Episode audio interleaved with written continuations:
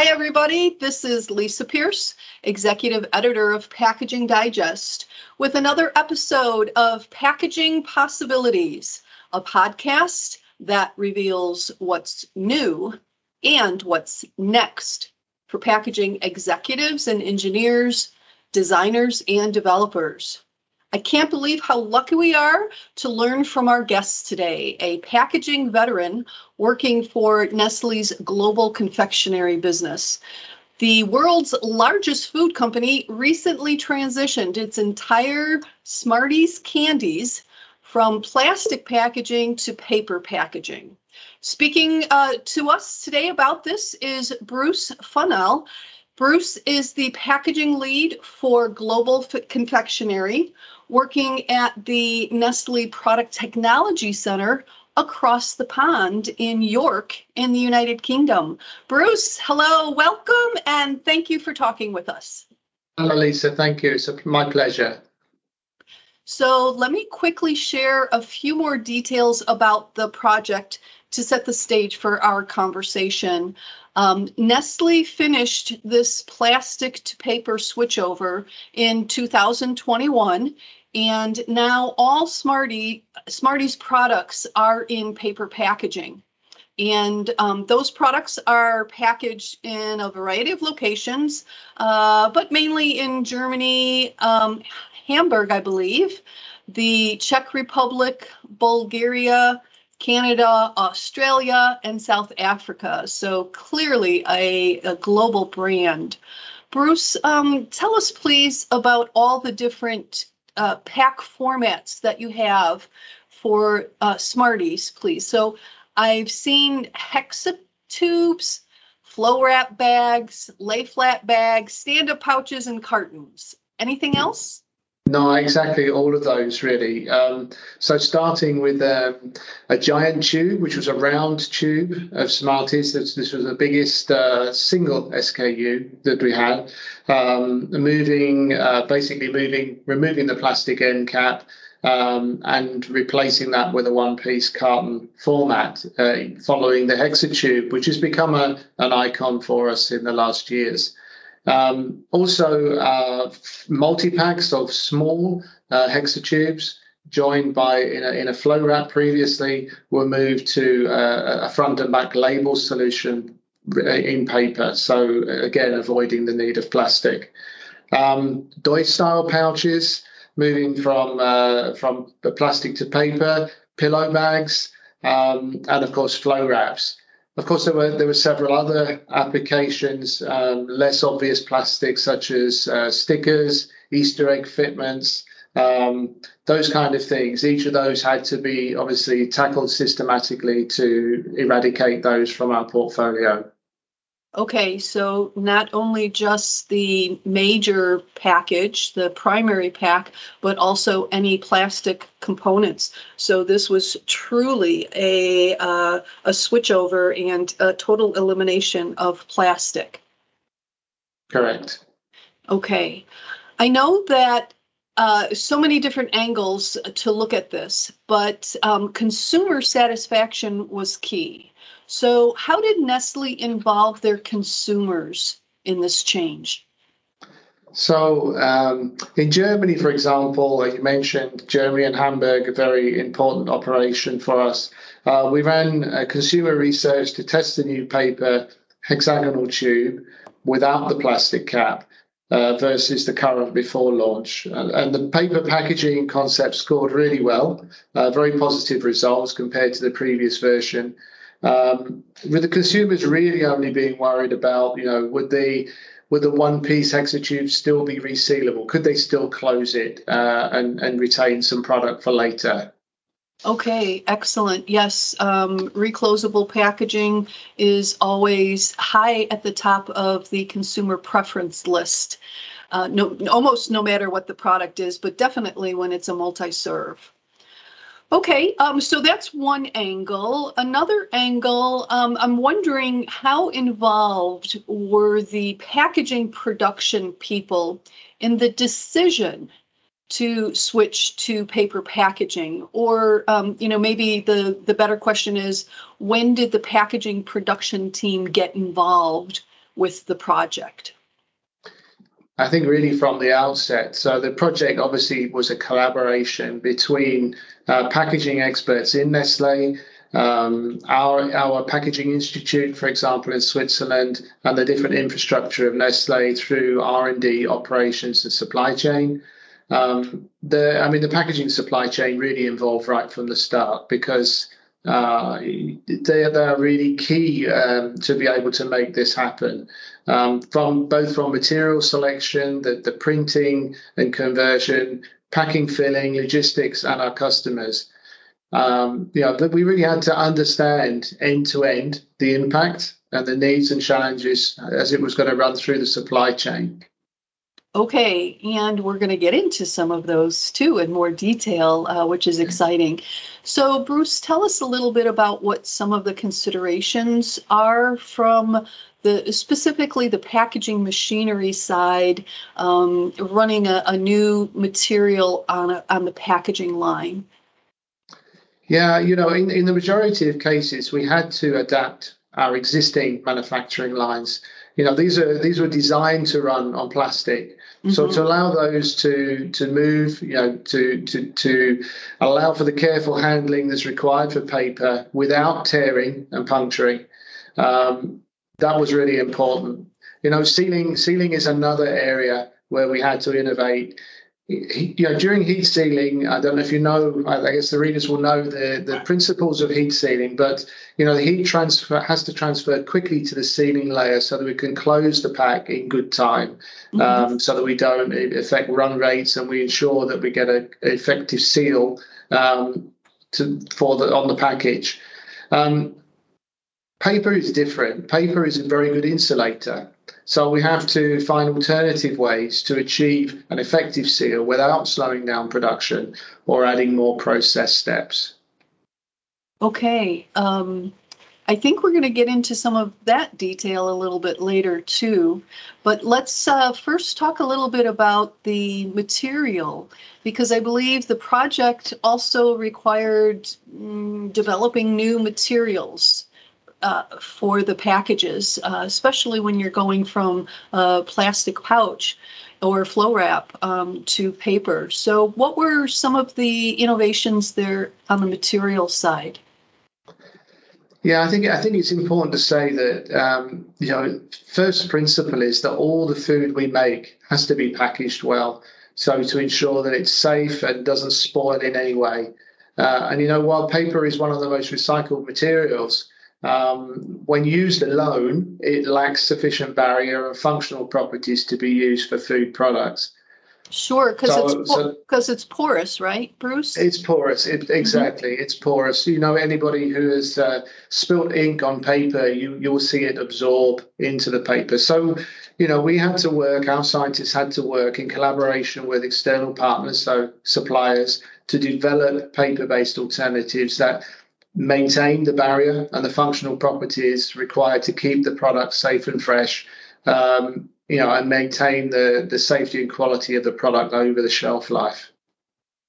I know that in some other um, uh, plastic to paper switchovers, especially with heat seal and barrier properties, as you're talking about here, um, there usually is a very thin inner layer of plastic still to provide that barrier to allow that heat seal as you have you know the the plastic to plastic um, inner seals for um, creating this the seal. Is that um, what the structure is for many of your your paper packs?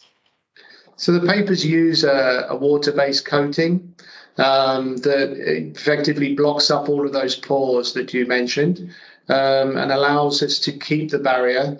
But the important thing is to say is that uh, those those materials is, is, is, no no more coatings, if you like, than on a than on a magazine, a, a, glossy magazine paper. So it means it can be recycled in the paper recycling stream without an issue, and all of those coatings, inks, etc., can be removed and are removed as part of the normal paper recycling process.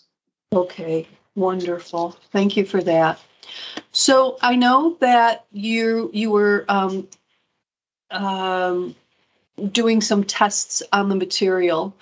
uh, do you mind telling us a little bit more about how you were able to test those materials on the packaging line and what those tests revealed? Um, I know that in other instances, it's a little bit difficult for a company to test a new material on a, a line that's already in production for another package already. Uh, finding the time to get in, you know, to find the time to to use the machine when it's not already doing what it's supposed to be doing. Uh, was that an issue? And um, did you make any changes to the material um, as you were going through this iterative testing process? Uh, we did. I mean, the, important thing is to say that you know not all papers are the same. Um, you know, during the development process, we had, we had found that while we selected some papers, we had to adapt them according to the application. You know, through that testing and and development program to assess their performance needs. You know, extensive testing was performed during development. We do those in different phases, from obviously from pilot phase through to uh, full scale uh, industrial trials, as you mentioned. Um, we had we had you know certain components of the packaging lines had to be adapted and fine tuned to ensure that Smarties are properly protected throughout the supply chain uh, and delivering them finally to the consumer without any compromise. Okay. And um, during testing, were you able to find the time on the production equipment and fine tune it, or did you have, uh, you know, a, a, a pilot line? Yeah, we have uh, we have pilot facilities, um, both at, both pilot trials, both at, at suppliers, at uh, converters, but also um, in in our in our facilities, we're able to do that um, everything starting obviously firstly at lab scale, small scale, through to a pilot trial, and then to a, full industrial trial. Okay, excellent. Thank you. So, with this material change, you took a holistic approach during development to also improve the packages where you could. Um, as one example, you already mentioned that Hexatube multi pack where you were able to add um, functionality to the packaging for um, removing one tube at a time. And um, also, I believe in some instances, some of the formats that we talked about, um, you were also able to reduce the total packaging material versus the plastic version. Can you tell us a little bit more about those developments? I think probably there's a couple of examples I would uh, draw to. Probably starting with the the giant hexatube, um, which I think is a really good example of where we took the opportunity not just simply to remove the plastic component, but to really look about the the, the whole uh, the whole design and modifying the carton design. Um, and through that, we were able to achieve a one piece uh, compared to a multi-component um, uh, format but also the, at the same time reduce the head space. So that led to a total height reduction of around 10%, and obviously, therefore, delivering wow. uh, greater efficiencies through the whole supply chain. Yes, um, excellent. Yes, and that was the the larger hexatube. Um, yeah. What about the, the multi pack? Yeah, so coming back, yeah, that was the next point. Um, the second example really was the Hexatube multi-pack, and it's one, it's one that I feel feel mostly proud, very proud of. Um, not only did, did we eliminate the plastic collation wrapper, but we also wanted to make it easy to use. So, you know, to allow the consumers to to tear off one tube at a time. We know how important that convenience convenience function is for the consumer. Um, and that really did require extensive testing of several patterns, several um, perforation patterns, different label materials. Um, but we believe that in the end, the, the effort was worth it when you see how how easy it, it, it is for consumers to use and how well it performs in the supply chain. Okay, excellent. I've seen photos of it. Um, but I don't know. Is that for sale? The uh, Hexatube multi pack is that for sale here in the U.S.? I don't believe look. so. I think it's only in Europe, principally UK and Germany. I think. Okay. Um, maybe next time I'm uh, over there, I'll, I'll, look for it so I can try that functionality. I love uh, playing with uh, packages. so, um, Bruce, let's talk a moment about volume of the project because um, you produce a lot of Smarties. And I'm just wondering, like, um, how you decided to pick this particular product line for this packaging change. Was volume a concern, and and what were some of the decisions along along that way?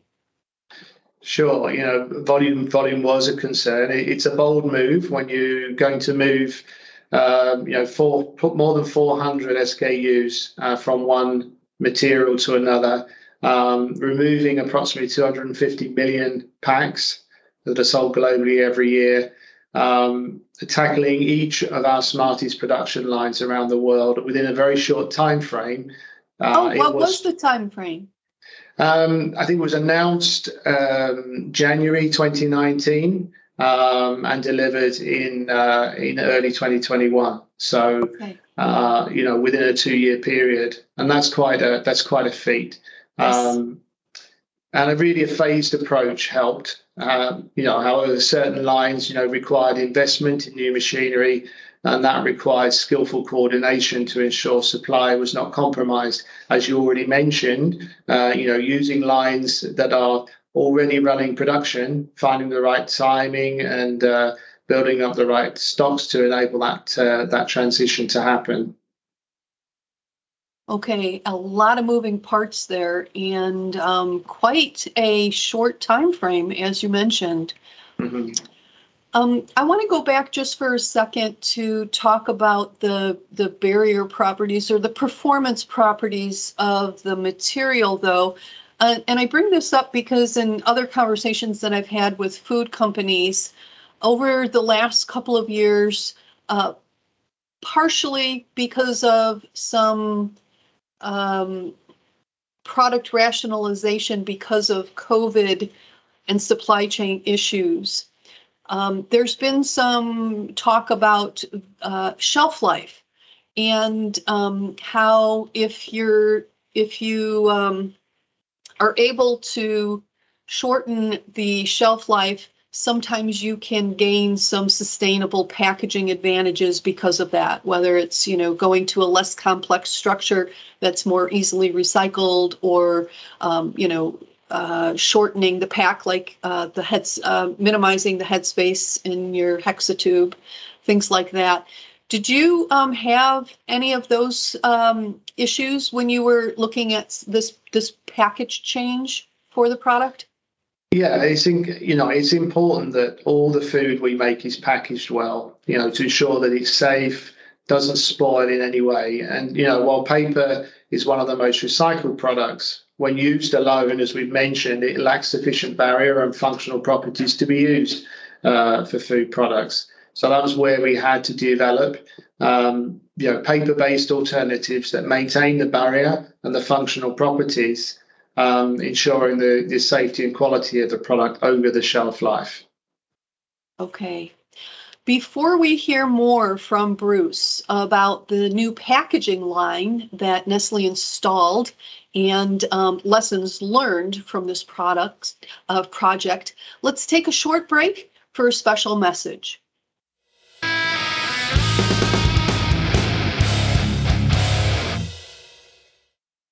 Lisa Pierce here with Packaging Digest. If you are enjoying this podcast, I've got good news for you. There are more episodes with insights from other packaging executives at brand owner companies, including tuna giant Bumblebee Foods, food and confections leader Mars, alcohol beverage manufacturer Absolut, and snack king Frito Lay. Find these and other conversations at packagingdigest.com slash packaging hyphen possibilities hyphen podcast. Now back to our current episode to learn more.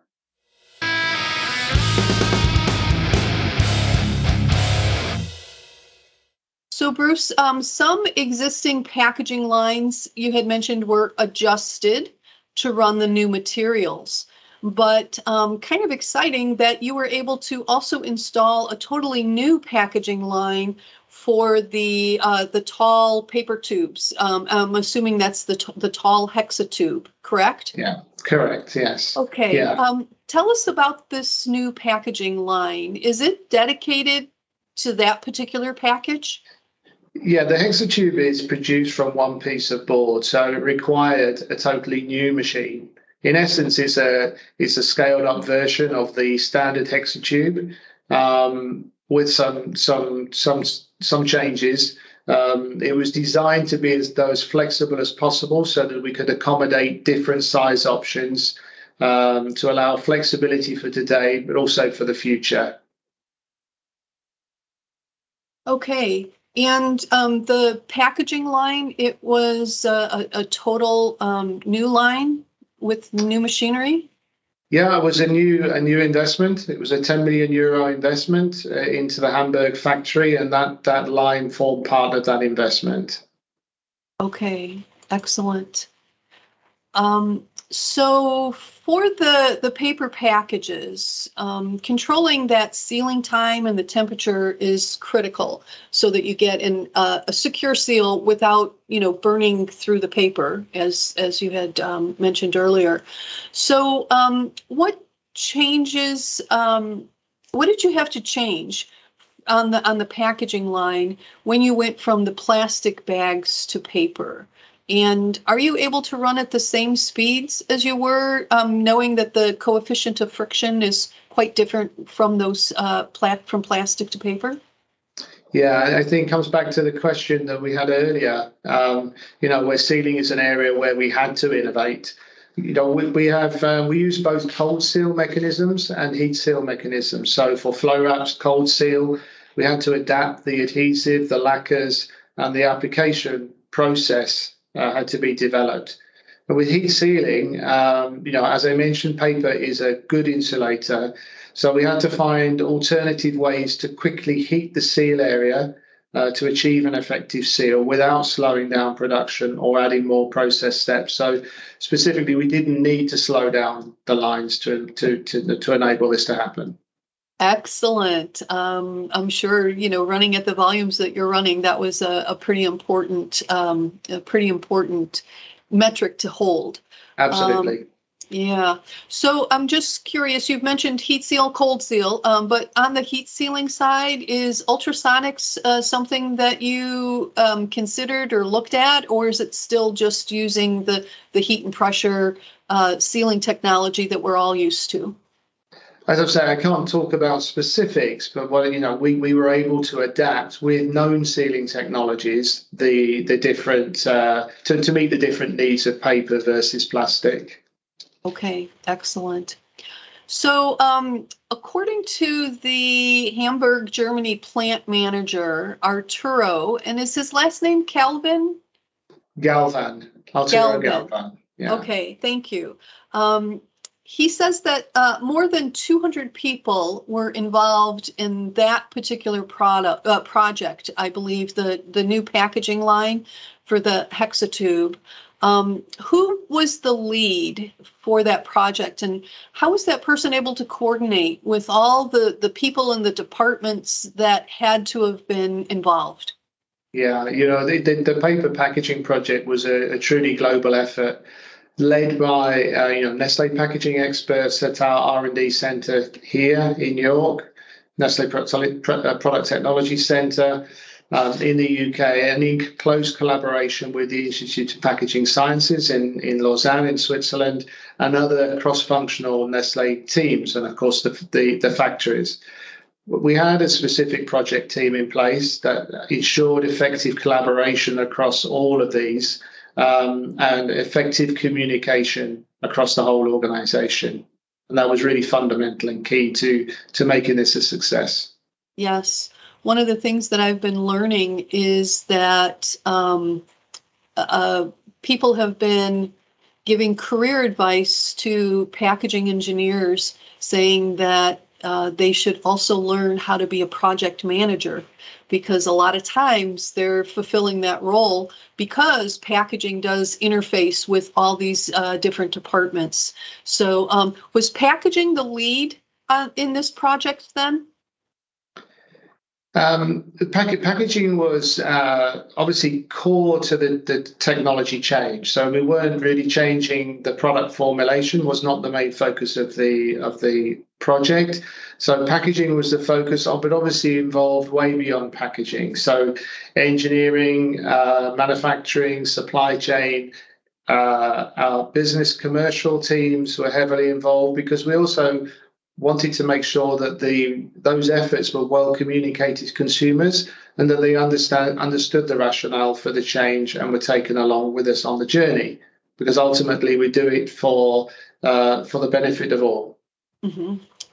Wonderful, thank you, Bruce. Um, what was the biggest automation challenge you had because of this packaging change, and and why? And then um, how was it solved?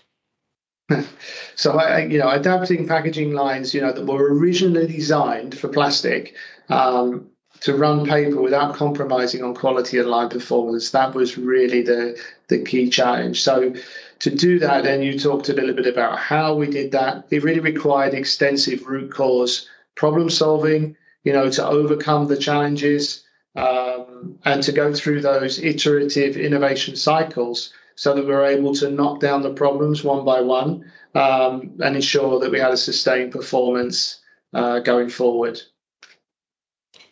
Thank you. Um, so, last question, Bruce. Um, if you had to, you know, thinking of what you've been through over the last couple of years uh, during this this project, what lessons would you say that you learned from it?